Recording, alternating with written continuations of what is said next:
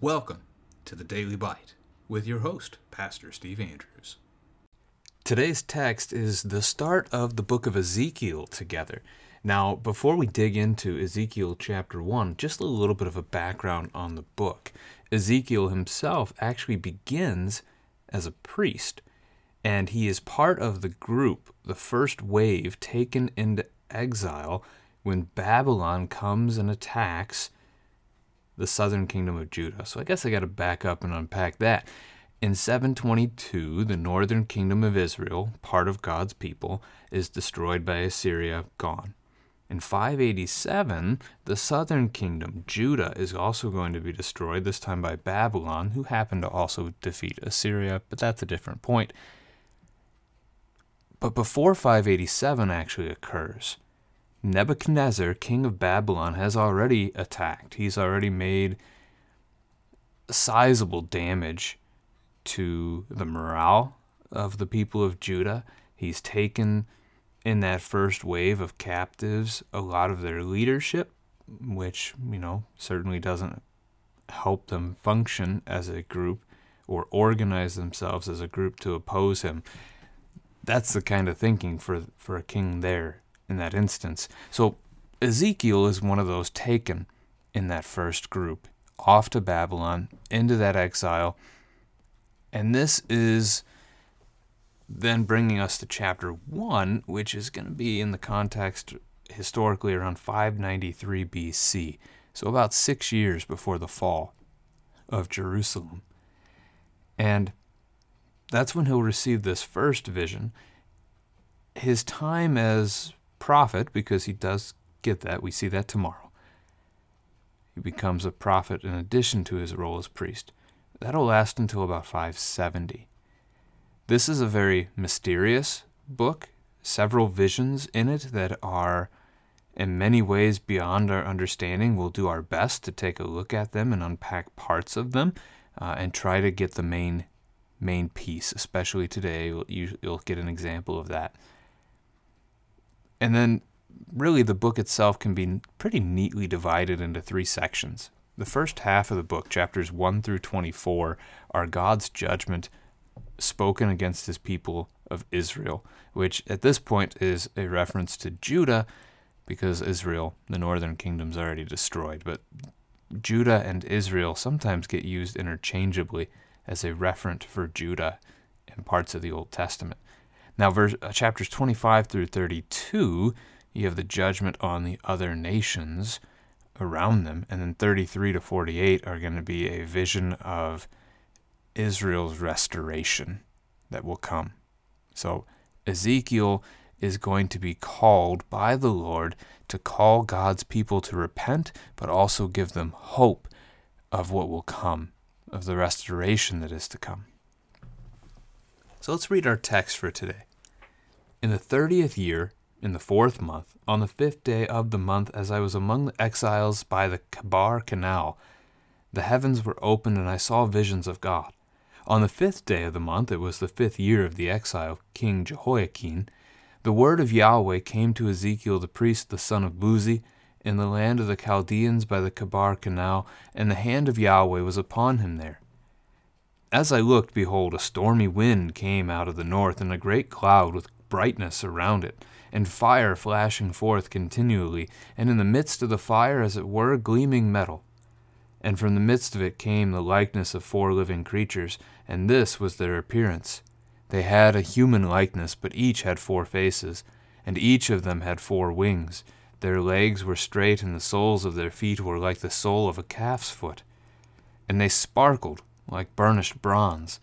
Under their wings on their four sides they had human hands, and the four had their faces and their wings thus. Their wings touched one another. Each one of them went straight forward without turning as they went. As for the likeness of their faces, each had a human face. The four had the face of a lion on the right side, the four had the face of an ox on the left side, and the four had the face of an eagle. Such were their faces. And their wings were spread out above. Each creature had two wings, each of which touched the wing of another, while two covered their bodies. And each went straight forward. Wherever the Spirit would go, they went without turning as they went. As for the likeness of the living creatures, their appearance was like burning coals of fire, like the appearance of torches moving to and fro among the living creatures. The fire was bright, and out of the fire went forth lightning. The living creatures darted to and fro like the appearance of a flash of lightning. Now, as I looked at the living creatures, I saw a wheel on the earth beside the living creatures, one for each of the four of them. As for the appearance of the wheels and their construction, their appearance was like the gleaming of beryl. And the four had the same likeness, their appearance and construction being, as it were, a wheel within a wheel. When they went, they went in any of the four directions without turning as they went, and their rims were tall and awesome, and the rims of all four were full of eyes all around. And when the living creatures went, the wheels went beside them, and when the living creatures rose from the earth, the wheels rose. Wherever the Spirit wanted to go, they went, and the wheels rose along with them, for the Spirit of the living creatures was in the wheels. When those went, these went and when those stood, these stood. And when those rose from the earth, the wheels rose along with them. For the spirit of the living creatures was in the wheels.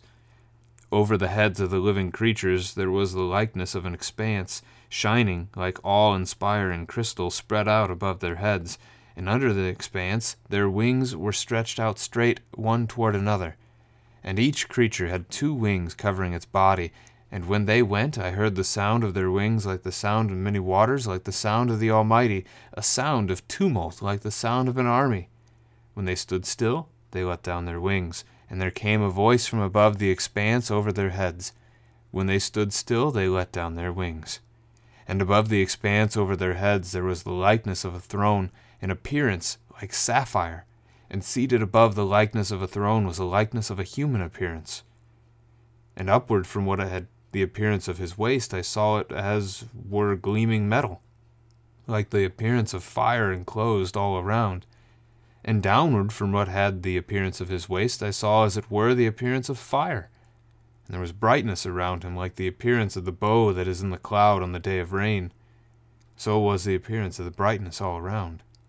Such was the appearance of the likeness of the glory of Yahweh, and when I saw it, I fell on my face, and I heard the voice of one speaking. This is the word of the Lord. You will have to wait until tomorrow to hear what this one is speaking, or you can go ahead and just, you know, read God's word. That works too. So, the introduction here. The 30th year, likely a reference to Ezekiel's own life. So, in the year that he is 30, uh, this is the time when a priest would have assumed full duty within the temple. And so he again has that role of priest, but exiled. So he's no longer in Jerusalem, no longer capable of working in the temple, but this has been given to him nonetheless. God is calling him into this new role, uh, as we'll see again, as I said tomorrow in chapter 2. He was among the exiles, as we mentioned in the opening. He's been carried off to Babylon. We don't know much about this Chebar Canal, although again it would be in Babylon's territory. But being there, he sees a vision the heavens opened, God shows him something, and we get that vision starting in verse 4. We get a couple other details first, though, in this intro. So, the idea that this is the fifth year of the exile of King Jehoiakim. So, Jehoiakim takes over as king of Judah in Jerusalem. He reigns for a whopping three months before Nebuchadnezzar deposes him, takes him off into exile again with, with the others and leaves a puppet king in, in his place, which happens to be Jehoiakim's uncle Mattaniah. He renames him Zedekiah. So you can see that at the end of the book of Second Kings. There's not a lot of history left there for the people of God before their destruction, and then it doesn't pick up again until Ezra and Nehemiah, uh, probably three generations later, roughly. So, fifth year, shows you how long Ezekiel has been stranded in exile already, as God then speaks to him. The word of Yahweh came to Ezekiel the priest. The hand of Yahweh was upon him there. That's the blessing of God. Ezekiel has the Lord with him and for him, even though they are in exile. God is going to use this man. He's going to work through Ezekiel as his prophet to speak this word of hope that will eventually come, but judgment first. So, law and then gospel, if you want to look at it that way, in a sense. So, as you work through this vision with your kids, one of the things that you could do, if anybody's artistic in the family, just try and draw it. Um, I mean, essentially, that's what Ezekiel's doing for us. He is taking a vision that is beyond our comprehension and he's trying to explain it to us. He's trying to help us comprehend it as best as we can, as he can. He's sharing what he saw, but he doesn't even have the words within his his Hebrew tongue uh, to describe it, nor do we within our English tongue. So again, he does his best. So it could be fun to draw this out if you'd like to. You've got the theophany, that is the appearance of God. Um, so you've got a great cloud and fire, um, both appearing there in verse 4. Those are both things that the Lord uses to make appearances in the Old Testament. Um, pillar of cloud and fire is going to be a big one there, uh, going back to the Exodus account as God led them eh, both day and night um, in that that way. The cloud that would come and descend on Mount Sinai in Exodus 19 the cloud that would fill the temple, the glory of Yahweh. You've got the fire of the burning bush in Exodus 3, or the melted fire pot um, when he makes the covenant with Abraham. Is that Genesis 12 or is it Genesis 15? One of those chapters where you can see that. So, those are some examples of that. Um, that you can see in the Old Testament. If your children aren't familiar with those, you might double back and take a look at them. At the end of the text, as you're reading about the appearance of Yahweh Himself, God Himself, you might bring those things up. Um, you know, looking at verses 26 through 28 and seeing this man, man like figure, you know, human in appearance, but yet he's like solid metal and burning fire at the same time.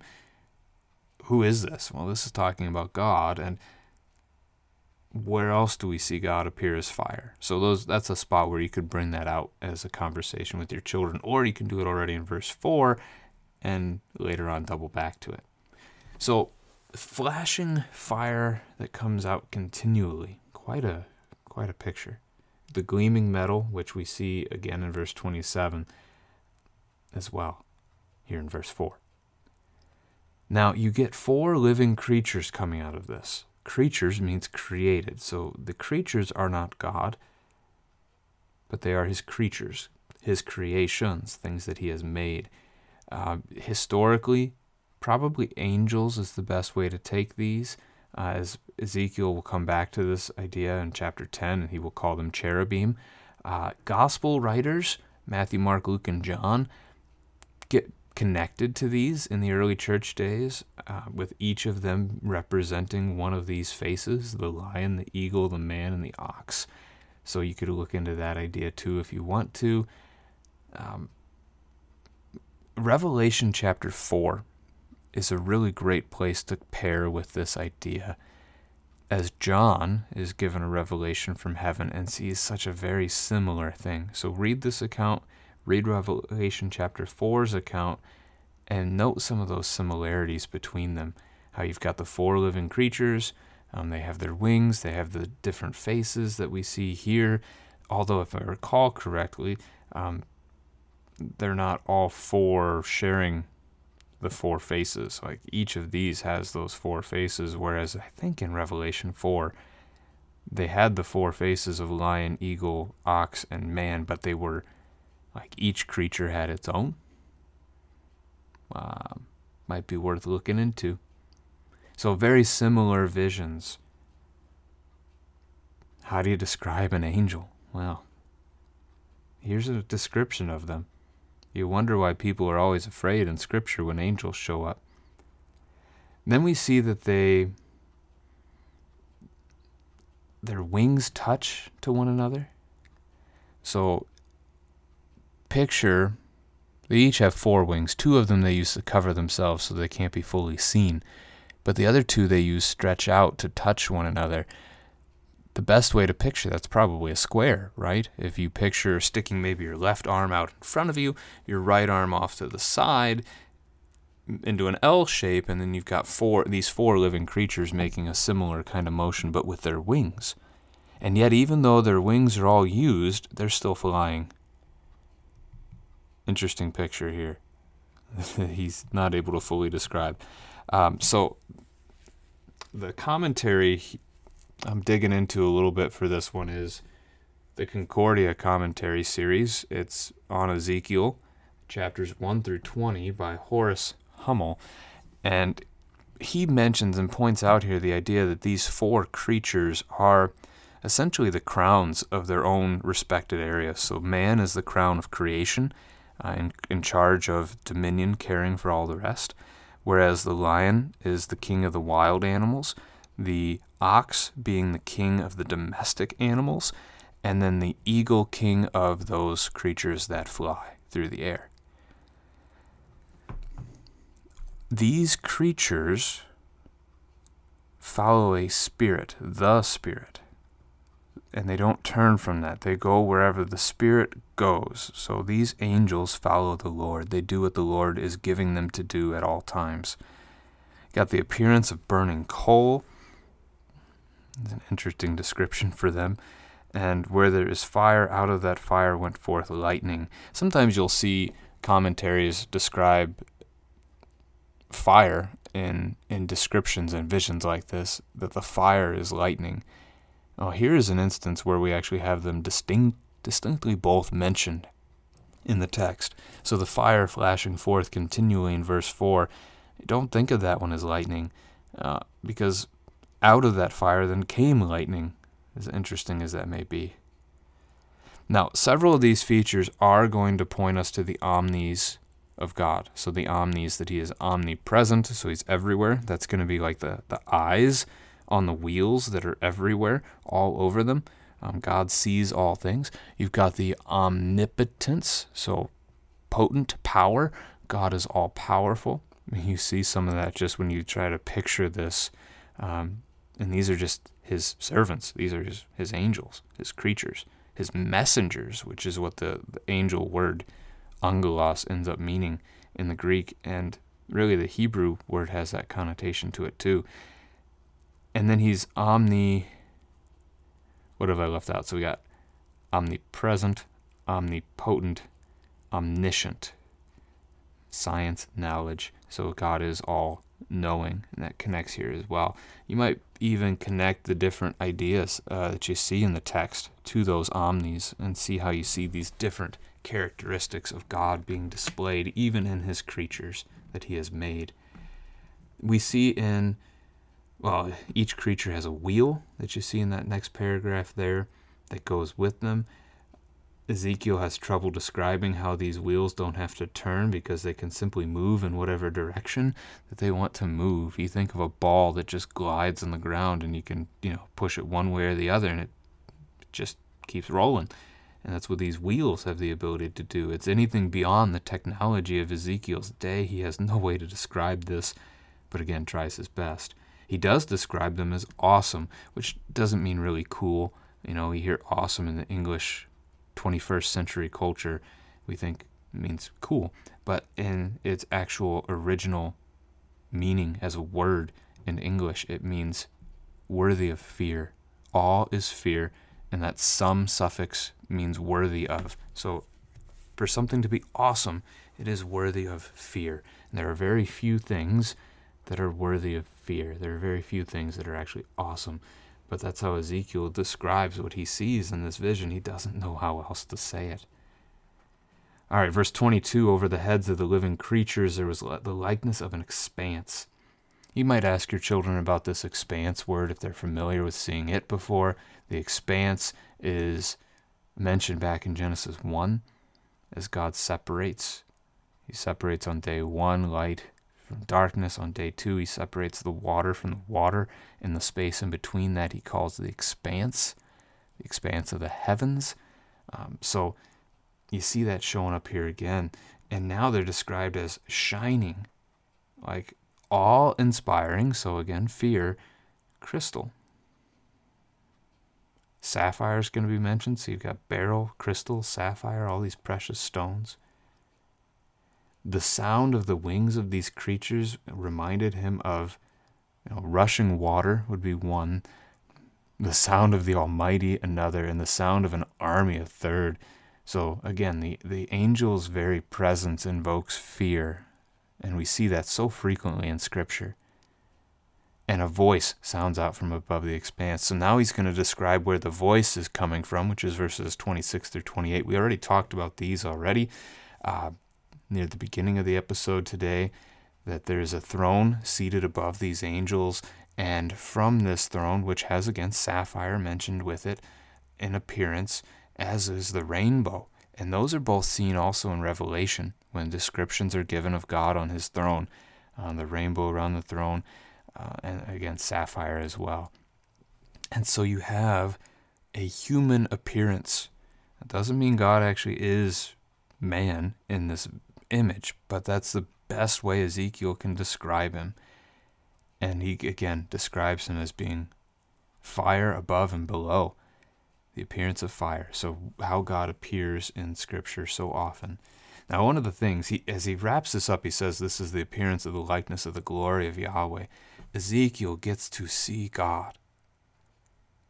And where is this glory of Yahweh manifested? Where is it made known to the rest of us? In Jesus Christ. Because this glory of Yahweh is going to take on flesh. The vision that Ezekiel sees of God in his heavenly throne room here in this chapter, God is going to take on flesh. He's going to come down among us. And so these very words are, are going to be, well, this very vision is fulfilled in the coming of Christ. But the, the words that are about to be spoken, you can take these as the words of Jesus himself. So there's a, a great connection for you. But for the words, what does the, the Lord speak? Check in tomorrow. God's peace be with you.